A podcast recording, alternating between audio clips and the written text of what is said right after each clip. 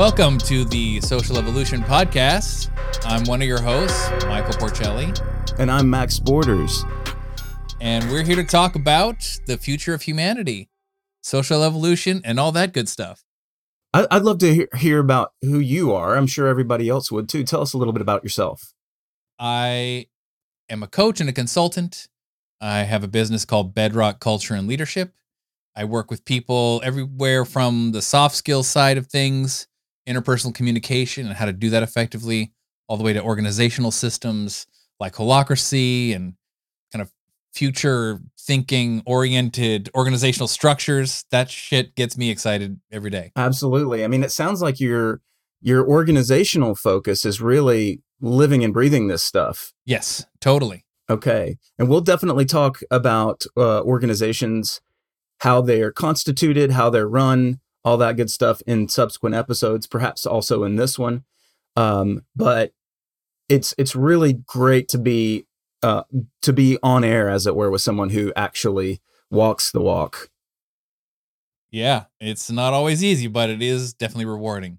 How about you, Max? Tell us about you, where you're coming from, what has you interested in this? Well, I come from a little bit more from abstraction land, which you're happy to play in, even though you you roll your sleeves up and do it. Um, I, I'm I'm a writer and a thinker. Uh, I have two books uh, that I would love everybody to get as listeners: "The Social Singularity" and my latest book is "After Collapse."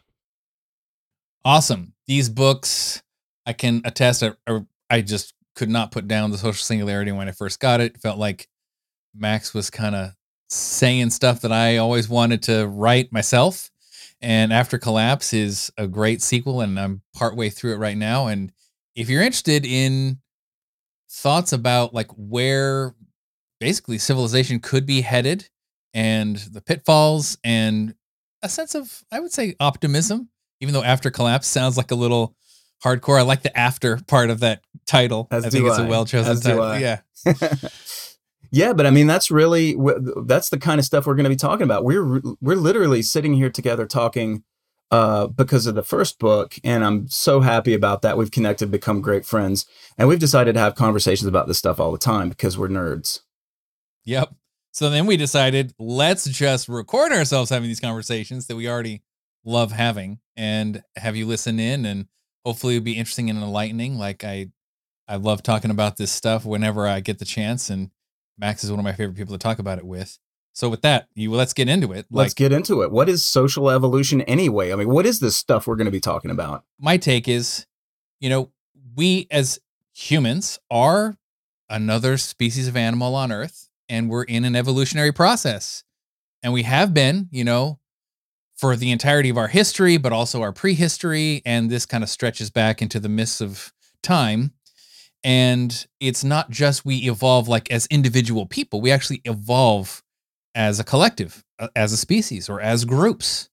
And um, in the historical period from you know the beginning of civilization whatever 12,000 years ago we evolve in these societies and in these different structures political structures or technological things or economic things you know and that's brought us to here and our premise i think or one of my premises is that the evolutionary dynamic is not it's not done it's going to continue and we should expect it to continue and continue within our lifetimes. And just because it's the way we've always done it doesn't mean it's the best way to keep doing it.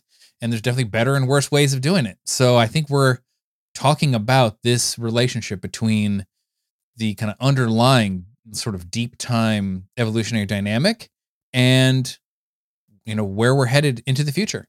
Absolutely. I mean, I have a I have a very similar view on that actually, and I actually like to divide the forces that shape humanity. Let's call them forces, uh, broadly speaking, or dimensions along which humanity gets shaped.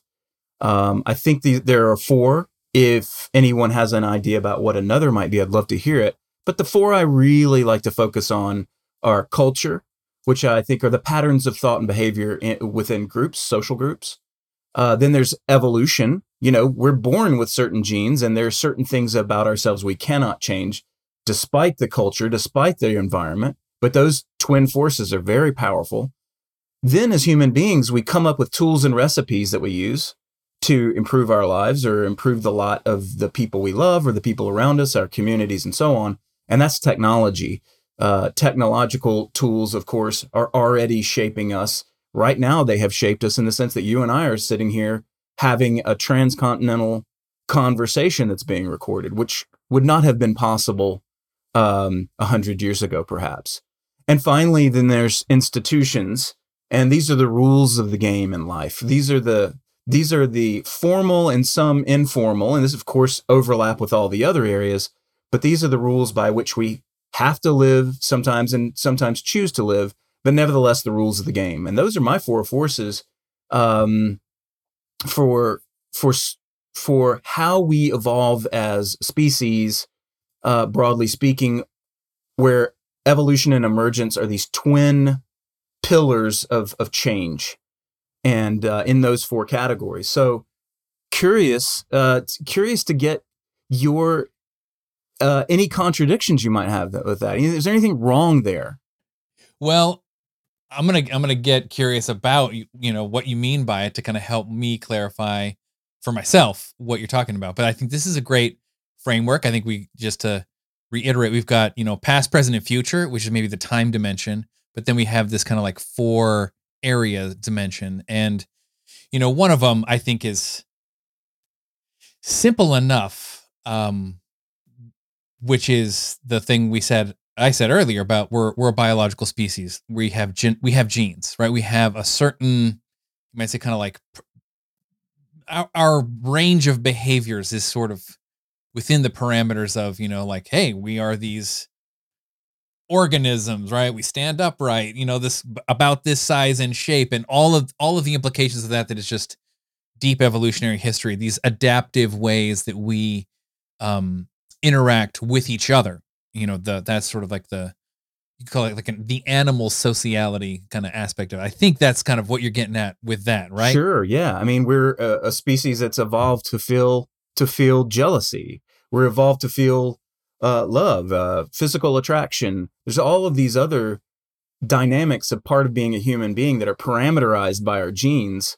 Uh, there are limitations to uh, currently to our cognitive abilities. You know, the smartest person on earth might have an IQ of of you know 220, but there's never been anyone who with an IQ of 400. But could that change? Who knows? Right. Yeah. And these these are basic things too, like everyday things. Like we we got to eat food, right? We got to sleep. Yeah. Right? like the, these are sort of constraints on our behavior that you know, for better or for worse, we're stuck with at least for the time being. I mean, we can get into transhumanism maybe in another future episode here, but like at the very least, that dimension has to be accounted for. And let's go on to the the second one you said was culture. Mm-hmm. Now, culture is a, one of these words that so many people mean so many different things by culture. But you said something about just the kind of the patterns of behavior and norms we have with each other, the values we share. I don't know if you said that word, but like, is this? Eh, eh, there's a way that I, I start wondering like how these maybe get a little gray at the edge between each other, like the difference between like something that's an institution versus a culture, right? Like or like biological versus a culture. What is it that makes it cultural? Well, and there's so many interesting things and all the blurry spots in between. So if you imagine these four as being like Venn diagram circles and they overlap in interesting ways. Uh-huh. And looking at those overlaps is often really interesting. I mean, something as simple as a a rule that Americans hew pretty faithfully from coast to coast. Mm-hmm. Um, and if we have international listeners, uh, I'll be interested. You know, I'll be interested in any comments or, or otherwise reflections on other cultures and the way they, they do things. But I know that in the United States, we get in a line, we queue up. Mm-hmm. You know, if you're at the grocery store, you know, there's someone standing there. You're supposed to get behind them, and that's just the way things are done. But if you go to Germany, and want to get on a bus, everybody's trying to get in the bus at the same time and they're pushing each other out of the way. When I was first in Germany, I was appalled by this because, well, I'm an American and that's my culture.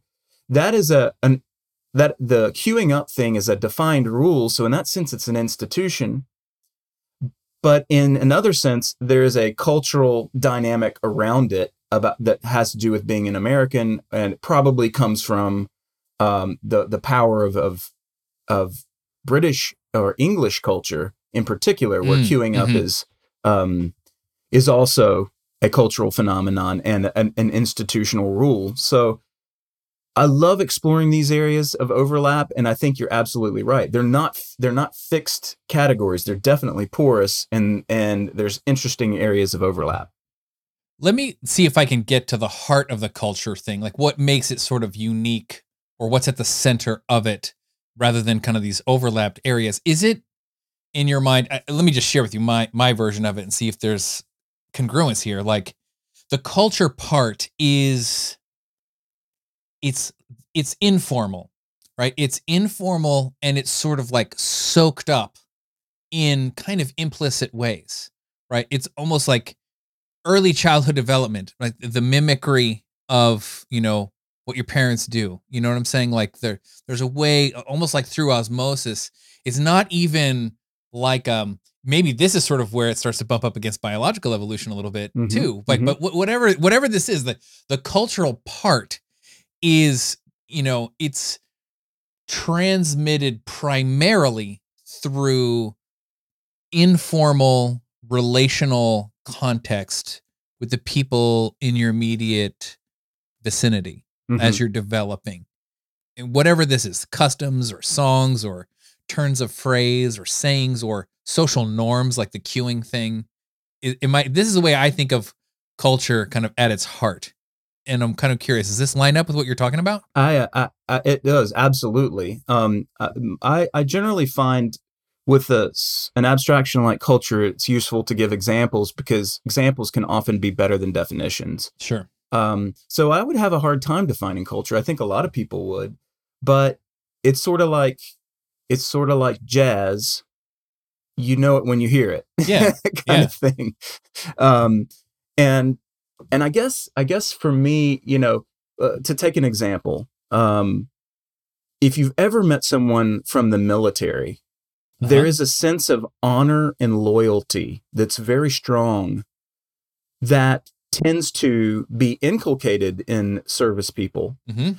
but it's also shores up certain kind of structures or institutions within the military hierarchy right Right. so it's important that um, that if you're going to protect these institutions that you have this coevolution coevolutionary culture to shore it up um, Yes. and we think there are some really strange cultures if we think back into the past. For example, the shame of a Japanese warrior at, at losing a battle and finding himself alive afterwards. He might commit seppuku, which is ritual disembowelment that leads to suicide. Right? That's Mhm. very strange to us culturally, but for, you know, the Japanese in the you know 15th 16th centuries this was very common at least among the warrior caste or the warrior Mhm. class of Japanese society. So, understanding the dynamics and interplays between technology, institutions, culture, and our own evolution as a species Yeah. is just a massive playground for us to play in. Totally. Totally. Yeah, I think I think it's clear clear enough. I you know, an example that was popping in my mind was, you know, I, I grew up in California and my uh, family on my dad's side is, is the East Coast Italians. And we'd go for family vacation young. And I remember certain things just felt really different. Like um, you know, like the neighbors would just come over. You know what I mean? Like, hey, come on in. You know what I mean? And it was like, and there was enough dinner. There was like, you want dinner? You sit down.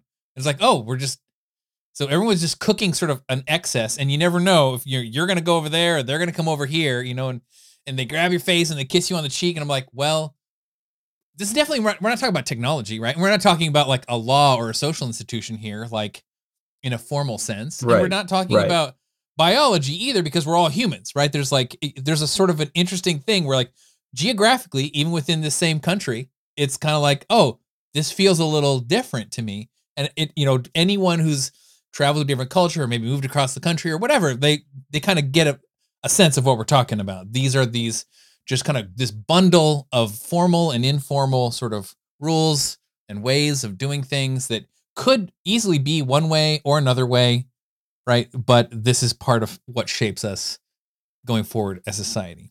Well, and we have these cultural norms, right?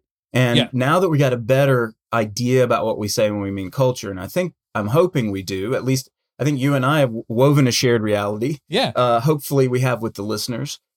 But then all of a sudden, something profound happens, and a technological innovation drops in the middle of some cultural, uh, ex- culturally accepted state of affairs, Mm-hmm. which are very important to respect. Don't get me wrong, but sometimes innovation comes in and goes wham.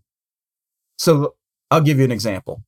Yeah. The birth control pill drops in 1960. What then? Everything changes. For example, we see women in the workforce like never before. And this was, of course, an echo of, of women in the workforce during the time when all the men were off in World War II. But when the men came back, they sort of, sort of, you know, exercised a, a sort of a, a patriarchal sensibility that had they had inherited from the past and muted the aspirations of women to remain in the workforce. And we got the 1950s, which was, you know, Betty Crocker in her in her in her high heels making lovely casseroles in the kitchen, right? And then of course men going off to work and earning the bread and coming home and and all that good stuff.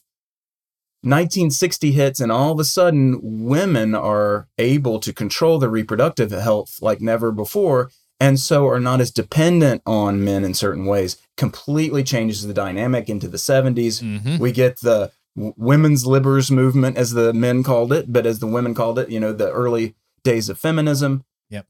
And wow what a profound transformation but a lot of people don't connect it with a technological change and that's really the important thing there of course there were other other factors that brought that about but the birth control pill was certainly a big one Totally. Yeah. And I think this that's a really great example of an interaction. And, you know, like there's definitely a lot more that could be said about that example in specific. But to generalize it more, there's like other sorts of examples, like how the printing press changed Europe and the spread of ideas at that time, or uh, how the invention of antibiotics or vaccines really changed the ways that uh, disease spread through populations and actually, you know, really affected what we now call public health. You know, these these kinds of ideas, or what the internet is still doing to our minds and our brains, kind of collectively in the ways that we interact and communicate. I think sometimes the you know the it's not like a simple cause and effect relationship, right? Like the entirety of of history, innovation, like you said, these dimensions, institutions, and the previous technologies that we've created lead us to create further technologies. And sometimes we don't totally grasp the implications of that, you know, in a whole bunch of areas sometimes are are sort of surprising to us. Well, and you know what? You just figured out number five, and the one I didn't list was uh, this fifth major force that shapes humanity. Oh yeah? Obviously, is nature, Mother Nature, the world in reality around us. You know, Sure. when you mention um, when you mentioned antibiotics, that was a response to a natural phenomenon that we'd finally figured out. And of course, we can't neglect what nature does to us. Hell, we're talking still at the tail end of, but in the middle of a pandemic. We're still in a pandemic. And Mhm. the world around us, our culture, our technology, our institutions, all have changed by virtue of the fact that we're living in a pandemic right now. Hmm. So, adding nature to the list. This is like forces of nature, acts of God, the weather, the climate, Right. an asteroid that could hit us. Exactly. Like these things that are not really fundamentally under our control. I mean, in a way, some of it's evolutionary, right? If we talk about, you know, infectious agents as sort of evolutionary or like predatory animals as as evolutionary, but it's it's not the evolutionary of our species. It's really more of a the evolution of the ecology around us, right? Like how how we interact with the greater forces of nature. So yeah, I mean, I could I could see that as a, a distinct fifth thing, or or if you want to blob the first one together, you just call it biology or something. I don't know. Maybe I like it. It's good. Right on. Have you ever heard the story of a guy named uh, Semmelweis? He was a Hungarian physician uh, who was basically he was he was working in a hospital in Vienna back in the middle 1800s. Uh-huh. You ever heard the story about this guy? Tell me more. I think maybe. Well, so I, I want to compare and contrast two different uh, two different ideas to hopefully come to an interesting synthesis. So Semmelweis was this doctor who who basically um, some of the doctors were using corpses to teach uh, young interns intern doctors how to uh, their craft, and they, they didn't want them to operate or otherwise treat live people yet because they're young. So they would go get these corpses, handle the corpses, um, and part of that required sticking your hands into the bodies of of these cadavers. Well, some of the what Semmelweis noticed was that the people who were working with cadavers, he started to note the people who were working with uh, patients and live patients, mind you, not the dead ones, working with live patients, were also the people who were working with the cadavers, showed a high incidence of a higher incidence of the, the patients dying of what's called childbed fever. And they were basically bringing bacteria, which we know today because we have a sophisticated understanding of germ theory. hmm But they would go to the Semmelweis noticed that people who handled the cadavers were also destroy were also making patients sick. Yes. So what he did was he encouraged everybody to use this this uh, su- substance, which we know today is I think uh, just chlorine, and they washed their hands in chlorine water, Mm. and they were able. And he started saving patients left and right. hmm Well, the medical establishment was so entrenched in its groupthink hmm that it absolutely that, that they basically made said Semmelweis was a joke Hmm. that um that this wasn't medicine and they carried on with their ways for many many more years and he was essentially ostracized from the medical community and ended up dying of sepsis in prison somewhere and I don't remember why Wow. but the interesting thing is, he was right. The medical community was wrong, and they were suffering under a kind of cultural groupthink. hmm Now, contrast this story with the Jews, the ancient Jews under Mosaic law, where before every meal you wash your hands. And this was considered a sacred rite. It wasn't considered, okay, get rid of the germs. It was considered a rite that would be a way to honor God. You know, God is blessing your food or God is providing your food uh, through his um, through his power, his grace, whatever you want, whatever Jews call it. I don't want to mix in the Christian language too much, but you get the you get the idea. Mosaic law was about these these rituals and rites, which you might call both culture and institutions, and they were spared for so many of the diseases and plagues that their neighbors weren't spared from. hmm So it's interesting to see that contrast. On the one hand, you have a really highly developed culture of hand washing that worked for the Jews and allowed them to survive and thrive uh, despite persecution from all their neighbors.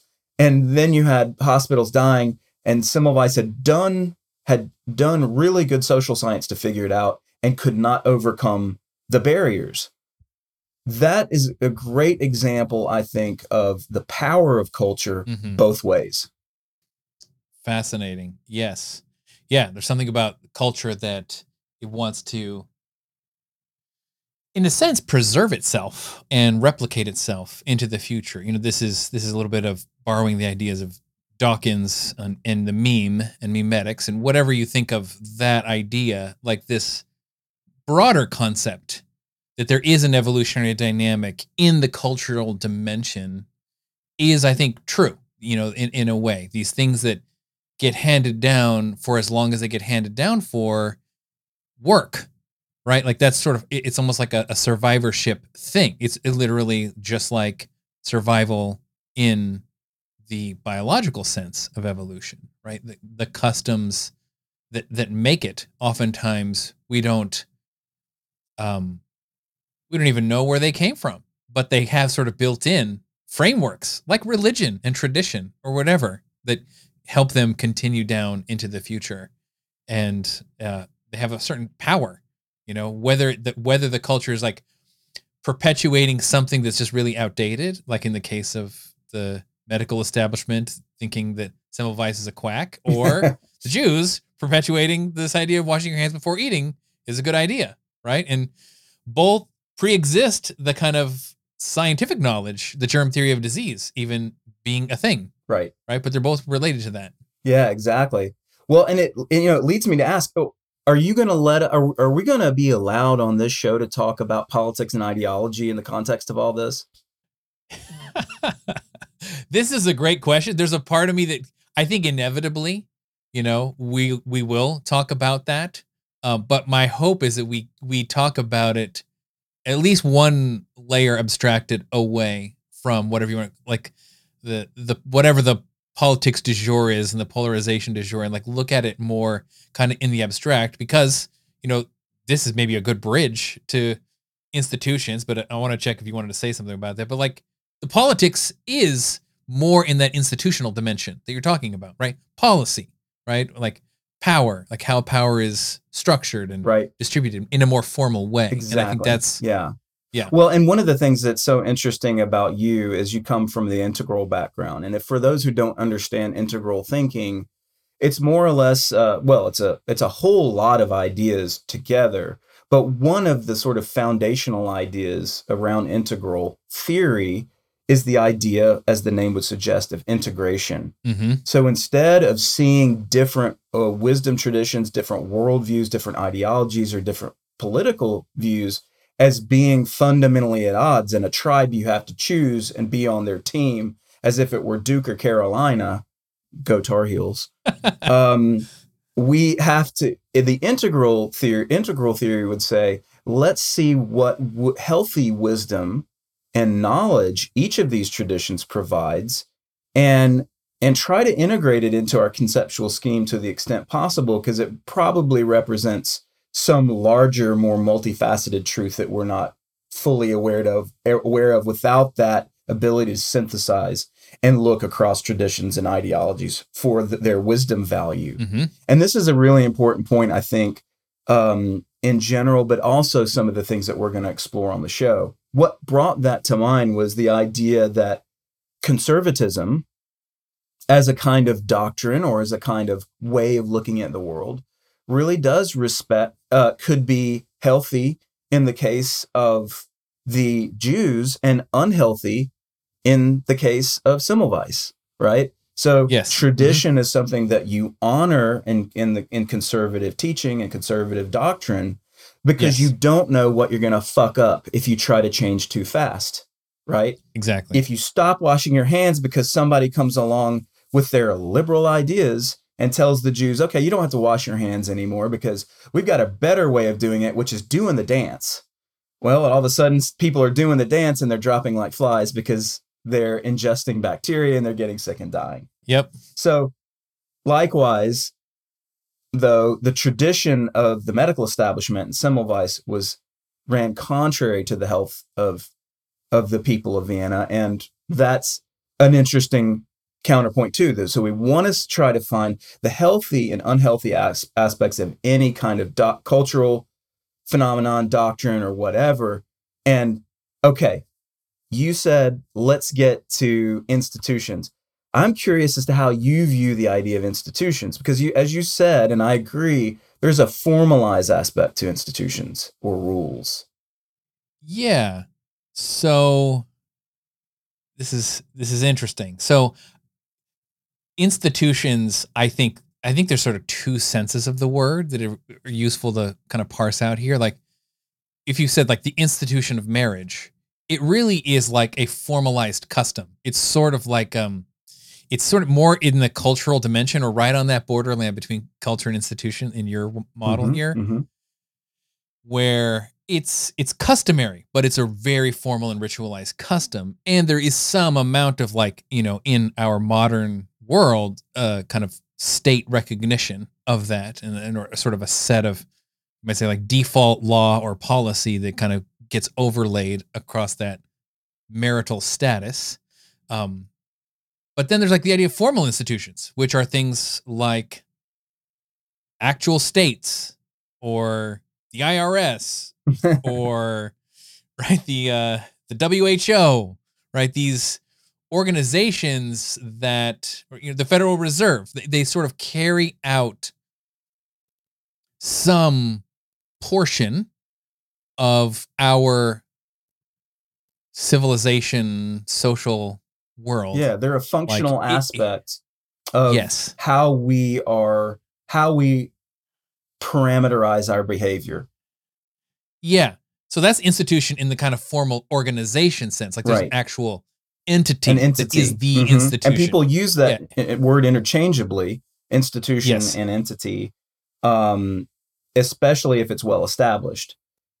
And Yeah. I want to, I really want to to to zoom in on one feature, and this this comes from the Nobel laureate Douglass North, who speaks Hmm. of institutions in new institutional economics, and ask the question, "What are the rules of the game?" hmm And of course, the rules of the game could be enforced by any number of inst- uh, in- institutional entities, but more or less, there's going to be cost to disobeying the rules, hmm and there are going to be benefits to obeying the rules.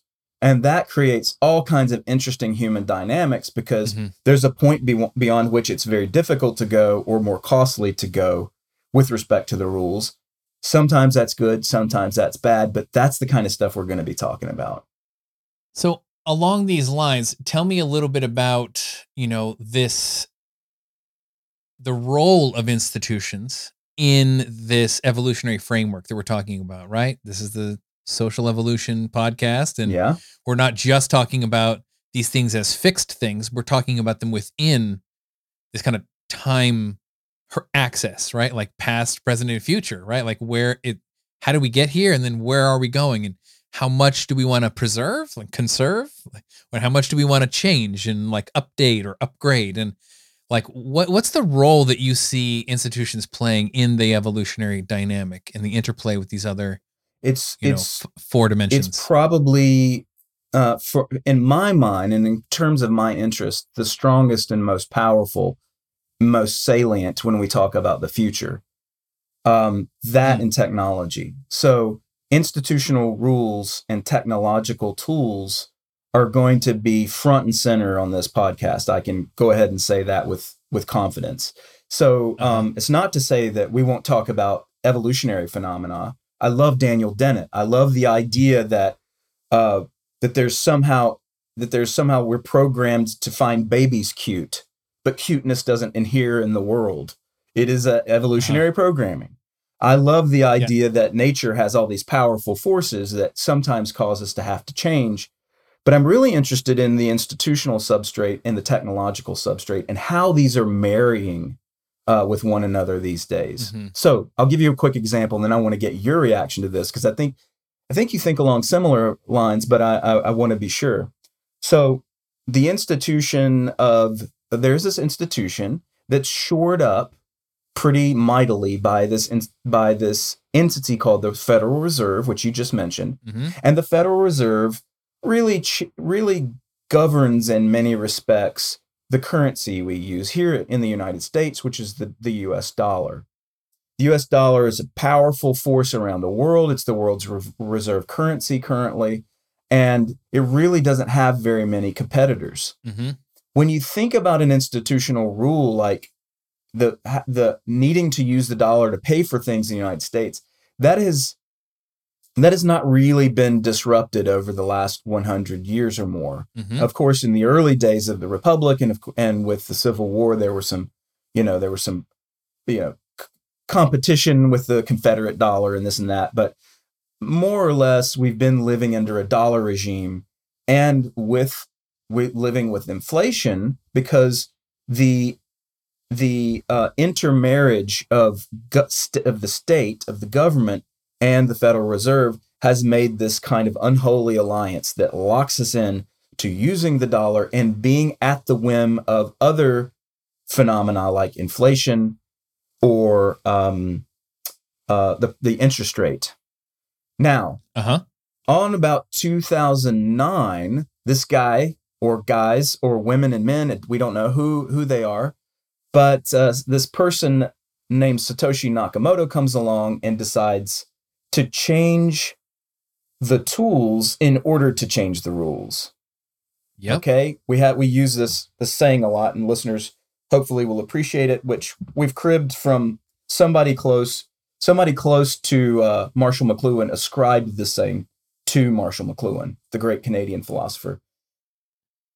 And uh, it goes like this We shape our tools, and then our tools shape us. And then, of course, Yeah. you and I have a corollary that we call we shape our rules, and then our rules shape us.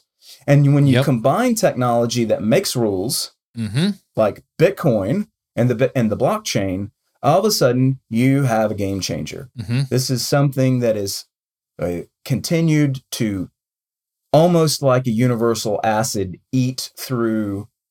Um, it has its fits and starts, it has its ups and downs, but Bitcoin has continued, as so have crypt- crypt- cryptocurrencies, to survive amid the regime, this prior regime that is the Federal Reserve. Yeah. And so it's interesting, and we have to wonder where is this going to end up? What is it going to have to do? What is the old order going to have to do to preserve itself? What is the new order going to have to do to to emerge and flourish?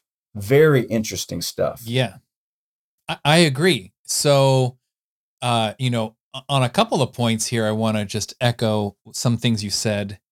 Um, one is, you know, we could talk about biology and the environment, ecology, some of the time, uh, but we're we're our center of gravity is going to be really in this dimensions that we the human world, right? That we have more control over in a way, which is culture, technology, and institutions in your model, right? Like those three out of the five, if we're working with five yeah, now. yeah, So I- I, would agree, and the, the center of gravity of our conversations will be there, just by virtue of the fact that we have more ability to influence that through conversations like this or through innovations like Bitcoin.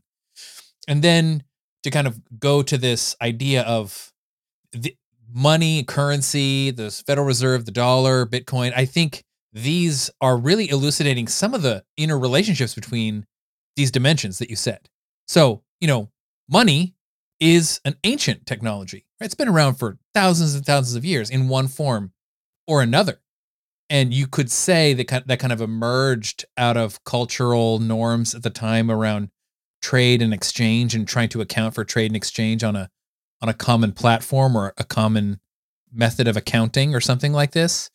You know, and then the creation of institutions like a bank or then a central bank, right? Or then a global reserve currency out of, right? These things were sort of formal institutional expressions of kind of an underlying social technology or an informal institution, you might say, of, of like money. Like it's not as though we're going to free ourselves of currency of some kind, right? This is some kind of method, like I said earlier, like of, of accounting for things, a, a social signaling method of, of accounting for coordinating our efforts across huge populations. Mhm. So, in the sense that whether I think just to get more neutral about politics, which is my tendency, is like I don't know if it's going to be Bitcoin or something else, right? Like, and I can sort of see, you know, the the benefits of something like the Federal Reserve and kind of the issues around it. Okay, cool. But whatever is to come in the future needs to at least succeed at the bare minimum just as well as the previous system right if if it's going to evolve let's say it is a bitcoin future well whatever bitcoin does it has to do something just as well as the dollar as the global reserve currency does it in terms of providing a common method of accounting across global marketplaces you see what i'm saying like yeah. and maybe we'll do other things that will make it better than something like the Federal Reserve and the dollar reserve currency system. And you know, hopefully we don't suddenly switch to something that has some unintended consequences and it makes everything worse, right? But like I don't know, the, the, this is an interesting relationship between, you know, the, the custom of trade, the informal institution of money, the formal institution of banks, right? Like so it, it kind of actually this it's it almost illustrates like this idea that um what we're talking about in, in terms of social evolution actually requires sometimes a coordinated move forward across the these multiple dimensions that you've picked out especially these three Yeah. Core ones Well, I'll give you a good example of that. I think, I think this is a good example. Um, it has parallels with the GameStop stuff that happened recently. But um, Uh-huh. but I, I call it let's call it hodl cu- culture. You've you've heard of the expression hodl, right? Yeah. It's uh, it's meant to.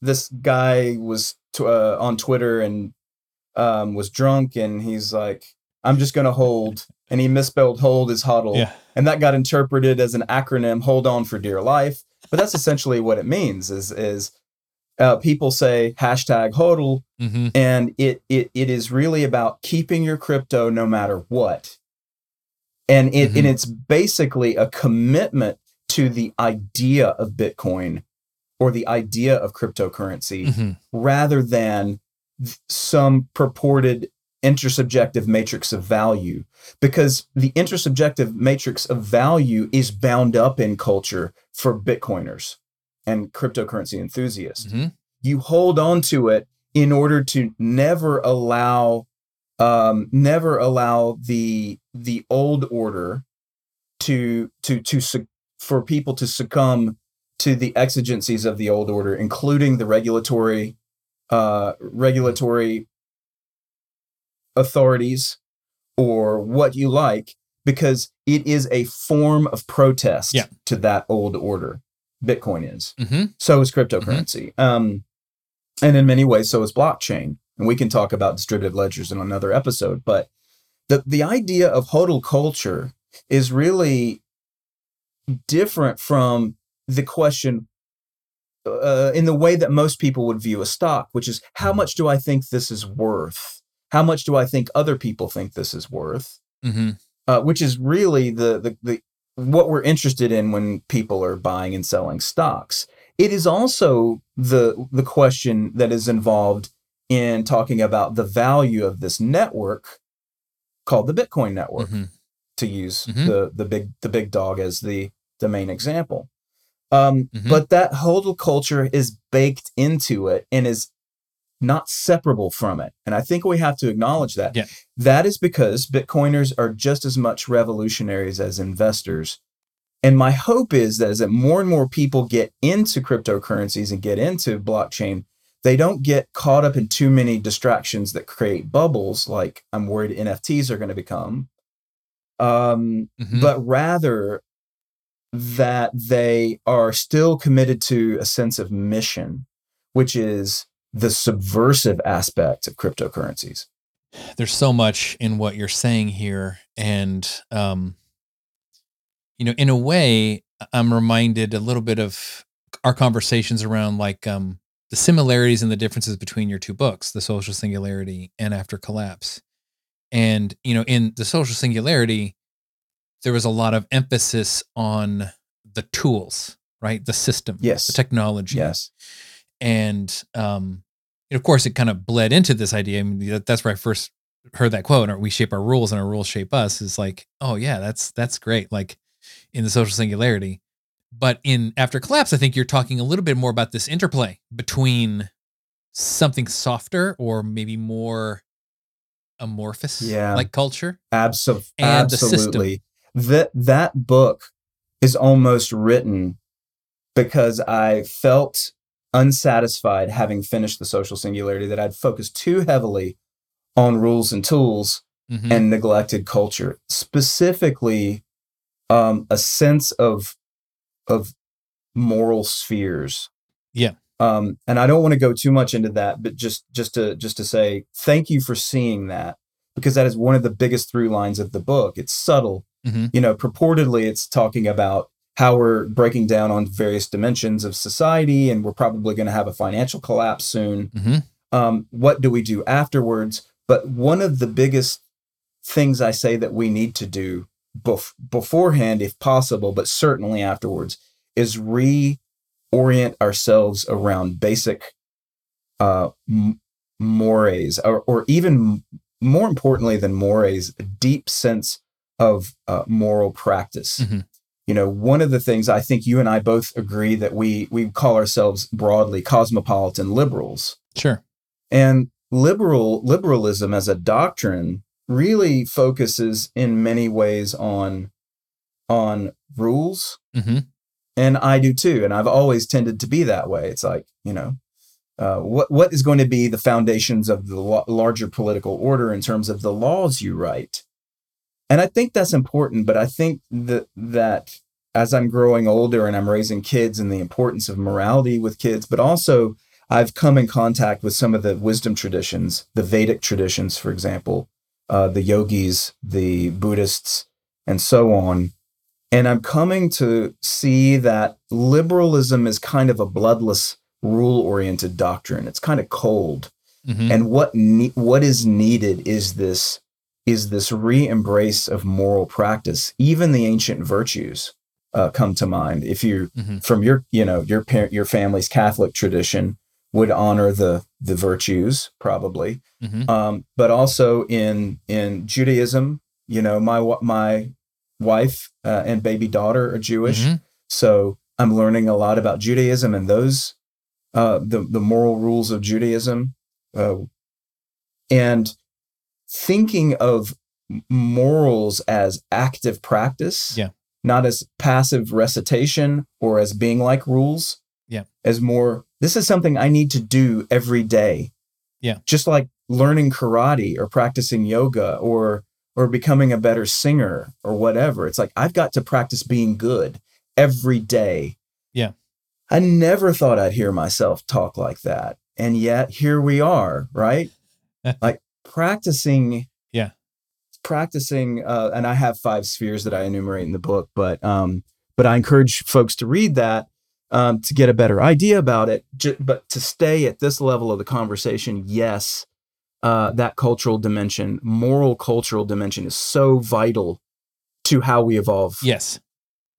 So I want to I want to throw some ideas of my own in here that like support this and and kind of start to get into like how these things interconnect because we jumped off into this when you were talking about hodl culture, right? And Mhm. like it's not just some expression of an economic idea, it's just an expression of a revolutionary idea or like a like a social change idea. And you know, social change often, if not always, t- taps into something of like this is ethical or good, right? A values based argument, right? In more of a philosophical domain, like like the idea of progress is often argued from from the point of view of ethics and morality Mhm.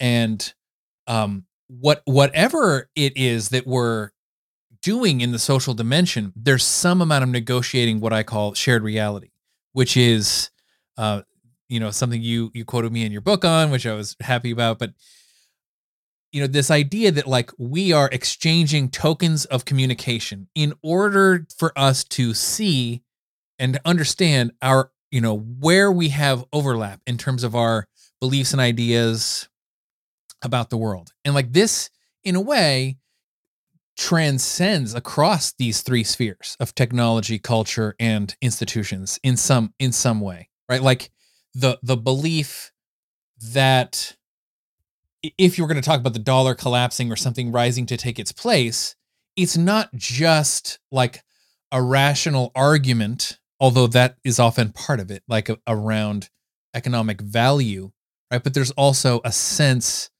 of like like a, a moral argument or being a stand for something. Or if you're like you know the american revolutionaries like there's there was a lot of arguing for the american revolution that was taking place by people like benjamin franklin in the newspapers and in these you know like it's like it's like we got to shift. We're not just shifting the external institution directly but these things kind of have to move in coordination right? And in order for them to move in coordination roughly speaking you know there's there's an amount of like i think about as like is like we're aggregating or cultivating belief like a shared reality about what is possible right? Like yes. like that we can create a thing. The american colony is independent of the british rule and we can't like or whatever it is right? Like and there's some amount of this conversation that's going on in today's culture here in america especially but i think worldwide amongst modern people in the aftermath of the invention of the internet really. I mean we can talk a little bit about more about where that's come from. But that conversation is very rich right now. And like there are i think different you know conversations, whether it, it's like you know Game B or, or or Glen Weyl's Radical Markets or you know what does a post Westphalian nation state look like, or can we detach the idea of currencies from central banks? Like these are this is a very interesting environment to be having this kind of conversations and like whatever the change is going to be like any social movement there's going to be there's going to have to be some amount of i guess solidarity is the is the word for it right like Yeah. Enough brains inside people who are like vibing on the same frequency about like this is a worthy thing right? Because it's like i if it's just in my own imagination right i'm living in a fantasy world or i'm a sci-fi author right or something right or or i'm a crazy person right? But if if suddenly we're like weaving shared reality about this new possibility and making arguments not just for for the new structure or the technology but we're making an argument that touches all the basis of like val shared values these things then drive forward together and it seems like we're just on the cusp of this or maybe in the middle of this evolutionary moment together it, it's it. I'm I'm reminded of um, Deirdre McCloskey's term "sweet talk." It's it's it's marketing too. It's hey, Sure. what do you think about this idea? I mean, so when you haven't woven shared reality yet, you've got to market it, and eh, you've got to engage in the in memetics, sometimes mimetic Mhm. warfare, and uh, Mhm. that so building culture around some proposed idea of the future uh, as you put it um, you use the term solidarity which is perfect i was thinking about when you when you use the term um, when i was thinking about intersubjective agreement which is a Yes. sort of a richard rorty kind of phrase um, Mhm. and I, I love richard rorty he's a he's um, a philosopher from the 20th century who died on about year 2000 or so in any case, he's got this uh, idea called solidarity, which is really intersubjective agreement about shared reality. I love the way you you put it as being woven. Yeah.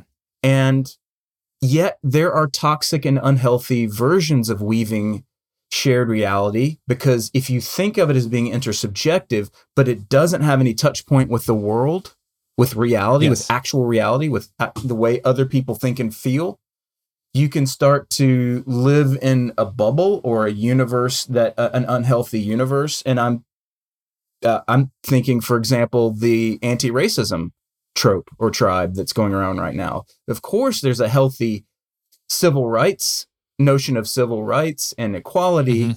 that we want to preserve right Yes. if you're into spiral dynamics or integral theory that's a healthy aspects of green meme but there's also a very unhealthy and toxic, almost neo segregationist Mhm. uh, aspect to this anti racism stuff that mirrors racism almost completely. And frankly, um, that that scares me because now we're engaging in mimetic warfare, and it's almost as if, Yeah. you know, when you have the QAnon folks on the one side and the and the so, sort of social justice divorced divorced from reality crowd on the other, neither of them is is fully in touch with the real world, whether that be statistics about what humans actually do, think, and feel, Mhm. Or whether that's uh, you know just the the the fact that no, you can't actually uh, you know uh, drink bleach to cure your your COVID or whatever the hell thing that they've got going on in in uh, QAnon Right. land. So Yeah. not I don't want to I don't I don't want to piss on anybody's tribe. I just want to say that what's important about weaving shared reality is it ha- have contact with with actual reality, a mind independent reality that ain't you and ain't your subjectivity. Yes. That's a hard thing to do and a hard thing to, to achieve, Yeah. particularly in this day and age when everything we do is mediated by screens. Yep, totally. I, I love what you're saying. I mean, you step on a couple of hot button things, and I'm gonna try to just gloss over them, and you could you could choose whichever one you want as as an example. But I think you're you are like my favorite one to pick on is like flat earthers because there's like, Right. you know they're easy easy to make fun of. But yeah, you you can create a kind of shared reality with a group. You know, cults do this oftentimes. Or Wait, wait, it's really it's, fringe it's fun to make fun of the round earthers, right? hey, wait a minute.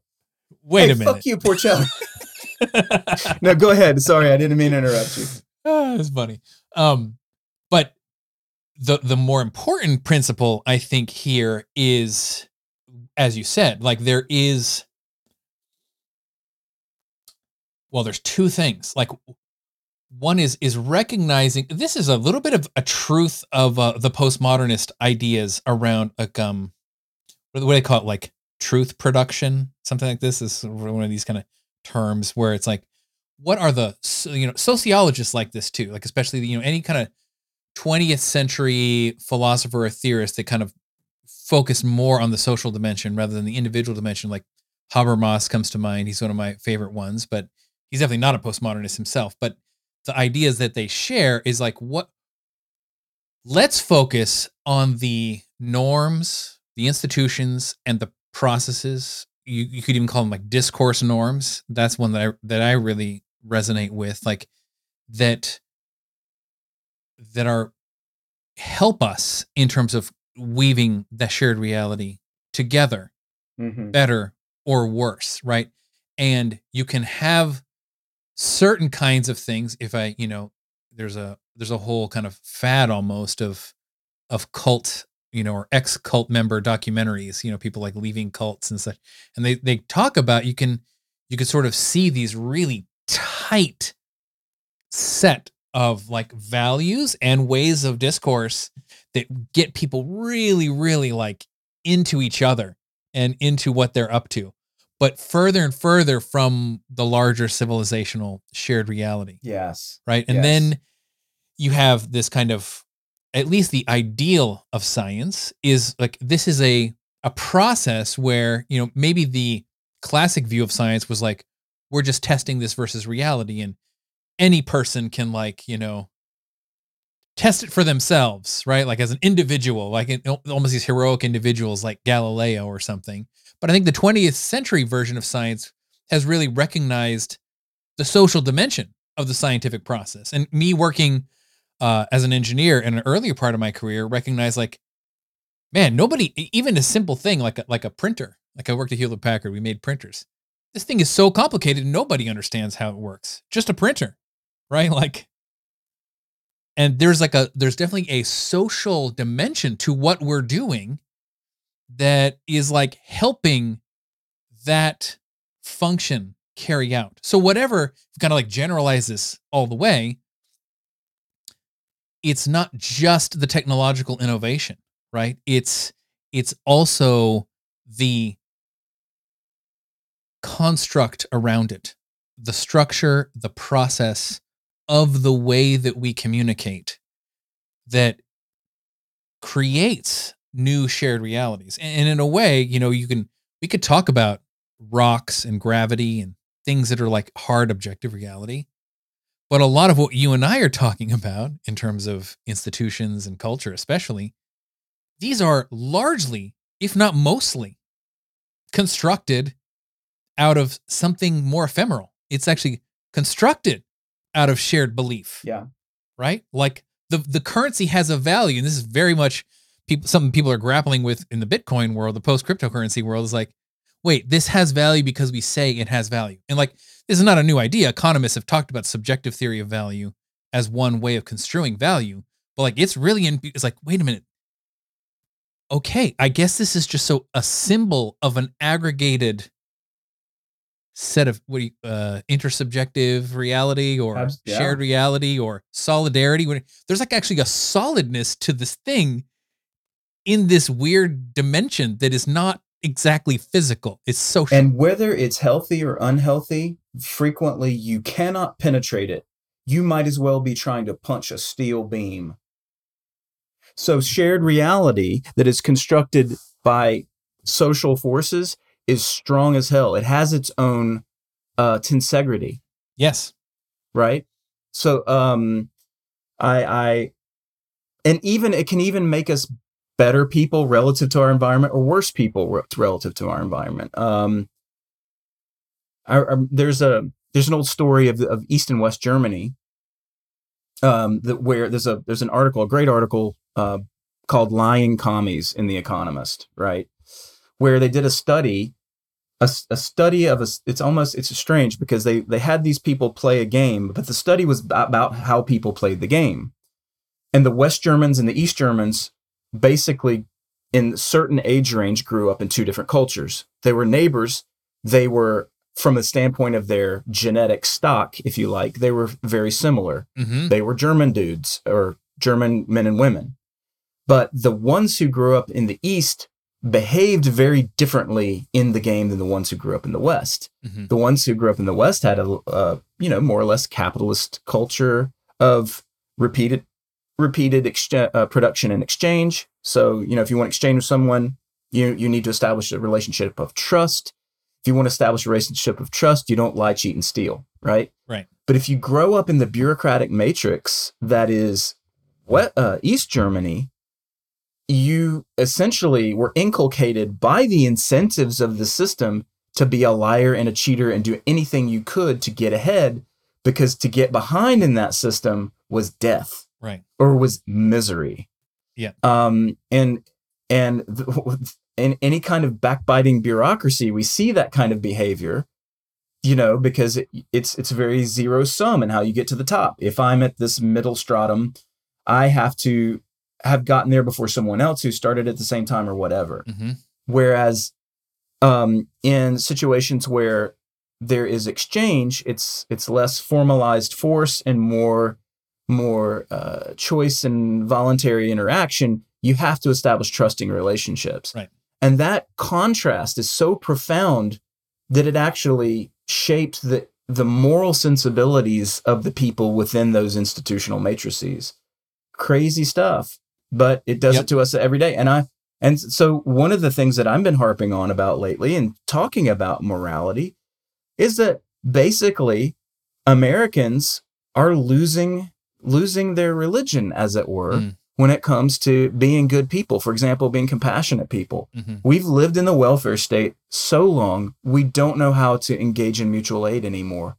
We we are less charitable hmm uh, as a fa- because we're so used to seeing politics as moral action, right? That Mhm. to to be for the poor is to go and vote for those who are going to, you know, do something for the poor as politicians Right. is a very different thing from actually engaging in, a, in in an act of compassion that would help the poor or or engaging in some kind of organization organization that helps improve civil society.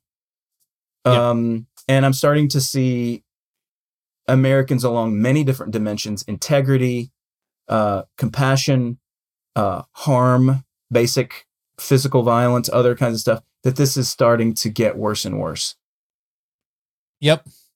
Yeah. I mean, you're, I, I would agree about the symptoms. There's a little bit of the cause that you, uh, I think, kind of, you betrayed a little bit of your bias in there. I mean, some people basically say it's it's actually caused by you know the the worst aspects of capitalism and the and the incentives that that creates. You know, Yeah. like I think it's a little. I think it's, a little bit of both. Oh, I, I, I acknowledge that it's Yeah. both.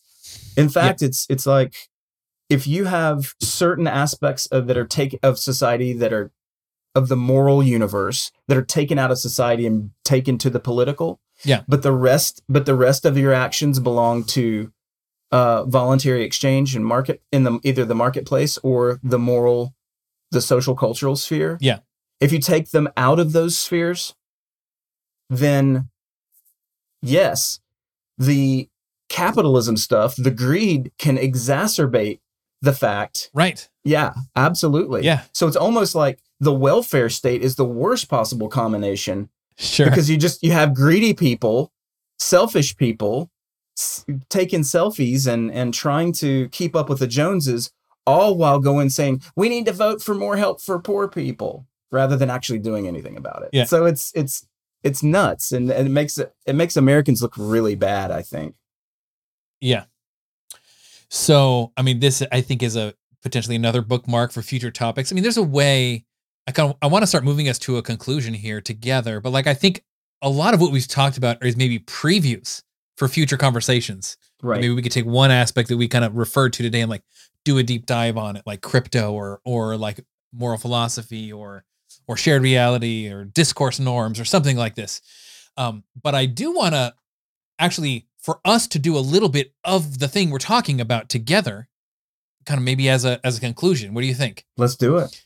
So what we're saying here is part of what the future of humanity is going to be is going to be it's going to take place in all these dimensions like we talked about especially these core 3 technology institutions and culture because those are the ones we have the influence over part of that is going to be the story we tell ourselves about where we've come from and where we're going and what's possible and we're in a, a world of like competing, you could call it narrative warfare, com- competing narratives. And some of these narratives, I think, are better or worse than others. And yes, they're they're stories, and they they're stories in a in that sense of like a you know like a like a scriptural story, right? It it has sort of like a moral lesson to it or a moral intention behind it. And you know some of some of these stories that I uh, just to kind of contrast what we're up to with some of these like some of them are very depressing, right? Like they are very fatalistic. Like like there's a there's almost like a dark version of environmentalism, which is like it's already too late. We've already destroyed the environment mm-hmm. irreparably, and basically we're just going to go extinct. So we just spend the rest of our days as humanity just weeping over the fact that we committed suicide. Right? That's that's the best we can do. Yeah. Just join hands and accept our doom. Right? Like I'm like that's i I'm not I'm sort of caricaturing a certain style of story, but like that's not our story. That's not the shared reality that you and I want to weave here, right? Like, or the collapsitarians. There's a whole bunch of them out there, and I, I resonate a lot with long-termist thinking. You know, these ideas of like, oh, we there are definitely catastrophic risks, and some of these are ones that we could self-generate. In fact, some of the ones that you're talking about the kind of like collapse in the human dimension are ones we definitely need to worry about. Like the monetary system is kind of your example from today and from your the introductory material in your new book. But, you know, that there's one version of that story which is like, yes, and we're fucked, right? yes, like, exactly. We're, we're going to do this and we're basically, you know, it's not going to be environmental suicide, it's going to be another one. We're going to blow ourselves up with a nuclear disaster. We're going to collapse the global monetary system and we're going to go all the way back to If we let if we let these guys do CRISPR in their garages, somebody's going to let something out that changes the the entire genome forever or whatever. Um or lets out a super virus that that is transmits quickly but is as lethal as Ebola. Whatever. Right. I mean, there's there's a people who are really interested in this existential risk stuff. Yeah and usually their answer when you press them on how well what are you going to do about it is that they they just get really author- authoritarian really quickly. Which I also yeah, think that's another story. Another yeah. existential threat. Exactly. So that we we should tease apart this exact thing, but but in in this world of like what's the shared reality that we want to create, right? As a as a maybe a us, maybe we and I will find ways that we actually diverge from this. But I think one of the things that brought us together as friends, and from me reading your book, is there's there's a kind of optimism that we have, yeah. like n- not not a Pollyanna, like there are no existential risks, right? Like not just kind of like oh, you know, progress just happens automatically. We don't need to worry about it. It's like no, no, no. Like we there there are many ways you know entropy is is real right like uh you might say the darker side of human nature i think is real we need to be concerned about these things and you know environmental issues are real we need to worry about those too there's a lot of things on that menu of global catastrophic risks or global existential risks that do need to be attended to and mitigated if we're talking about like a long-term future for humanity. But I think you know at the center of our story, and I'll I'll just speak for myself at this point, is like you know humanity it, it, to the degree we even can think of ideas of like what is good or what is beautiful or what is aspirational that is coming from the collective dialogue of humans like we are the moral agents in this story and until we encounter another species somewhere that we can actually have ethical discourse with, we're it. So whatever is good is ultimately grounded in sort of what we say is good. And we're in a dialogue about like how do we how do we come together with this? And, and how much do we need to come together? How much pluralism can we allow for there to be? And like i think there's a there's a way that you and i uh or speaking for myself like i believe in the future of humanity. I believe that these risks are addressable right? I i believe you know like systemic fragility or the monetary system or you know the legacy of racism or environmental catastrophe or biological weapons you know these things we we must address them mm, super intelligence right the super intelligence explosion the big ai risk alignment problem people talk about we need to address them and i think it's possible that we can that we should and that we will. And at the very least, we need to believe that we could instead of giving up. Right. On, on this, we consider the shared reality woven.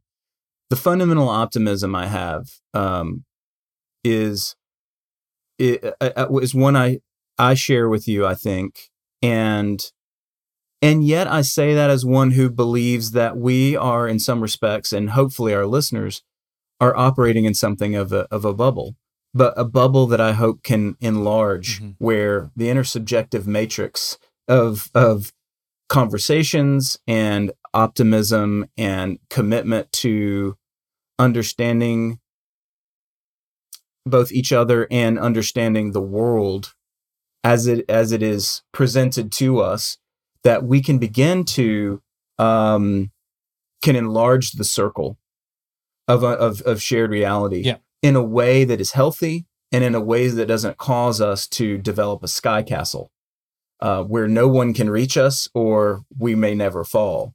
Um, I find this in some to, to be the case uh, tr- the tr- troublingly uh, with people who put met the word meta in front of things too too frequently. You know, um, uh, uh, you and I have talked about this offline. We'll we'll we'll we'll pick on the meta folks another day, but thinking meta is absolutely what we do and it's important, but we also have to be able to broaden the circle of people with whom we engage in intersubjective agreement about the nature of reality, the possibility of the future, and of course, uh, whether or not to be optimists, which is an outlook that also drives our behavior. And I think um, it uh, it animates our discourse in positive ways so that when you and I talk about future possibilities and how we can make the world a better place to use, you know, the the Silicon Valley line uh, from uh, from that great show. Sure. We are not just talking out of our ass, but we are connected not only with not connected not only with each other, but with um, some connection to how the world actually functions. And I think a lot of what's going on now is uh, in, in the in the information ecology, as uh, Daniel Schmachtenberger calls it, is a lot of pollution. Mm-hmm. And I mm-hmm. think that pollution is because there's not a lot of cost associated with being wrong, mm-hmm. or at least not a lot of cost associated with, there's no skin in the game. Mm-hmm.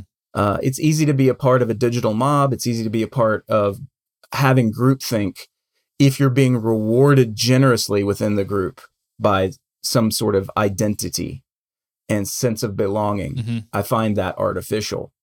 Uh, you have to marry solidarity with reality, mm-hmm. and that's that's a tough thing to do. Yep. Because one of the things we did learn from postmodernism is there's no standing outside of ourselves to check the nature of reality. We are always going to be subjective, mm-hmm. uh, and our phenomenology is always has a locus point. But through communication and through healthy discourse, we can create a positive future and i'm optimistic about that. Yeah. So you know if this sounds good to you and you're listening like i please come back and join us for these discussions. And you know hopefully we'll we'll find points of like contention between max and me. You know like I, I imagine there's places where maybe you go a little more pessimistic and I remain optimistic, or vice oh, versa. Oh yeah, oh yeah. Or you know maybe there's a way that one of us leans more towards the you know in, in, a conservative way and one of us leans more towards a progressive way and maybe we will switch positions depending on the topic. But whatever it is that we do we hope that you know we're open-minded and welcoming, especially of like healthy debate and adding something to the discussion that is grounded in like our ability to converge in our differences in our dialogue, but also for it to map back to reality somehow and somewhere. And like the skin in the game issue, I think is one that is is going to be interesting for us to kind of wrestle with ourselves. You know, like are we just talking, right? Or are we how are we putting skin in the game in in our respective, you know, worlds and our domains and how do we how what are we doing to help try to make that reality or at least run experiments to see like what can get some traction versus another thing. Well, the first thing we're doing is we're opening ourselves up to you, the listener, and there's some skin in that. Yes. Um, so um, I I can't thank you enough if you got this far in the podcast, uh, dear listener. I can't tell you how much I appreciate your spending this time with us, and know that uh, Michael and I are interested in creating a lot more of these.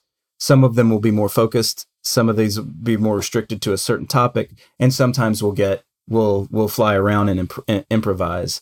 And I hope that you'll find both are good to your ear holes. Right on. Join us again some point in the near future for another rendition of the Social Evolution podcast. And thanks for joining.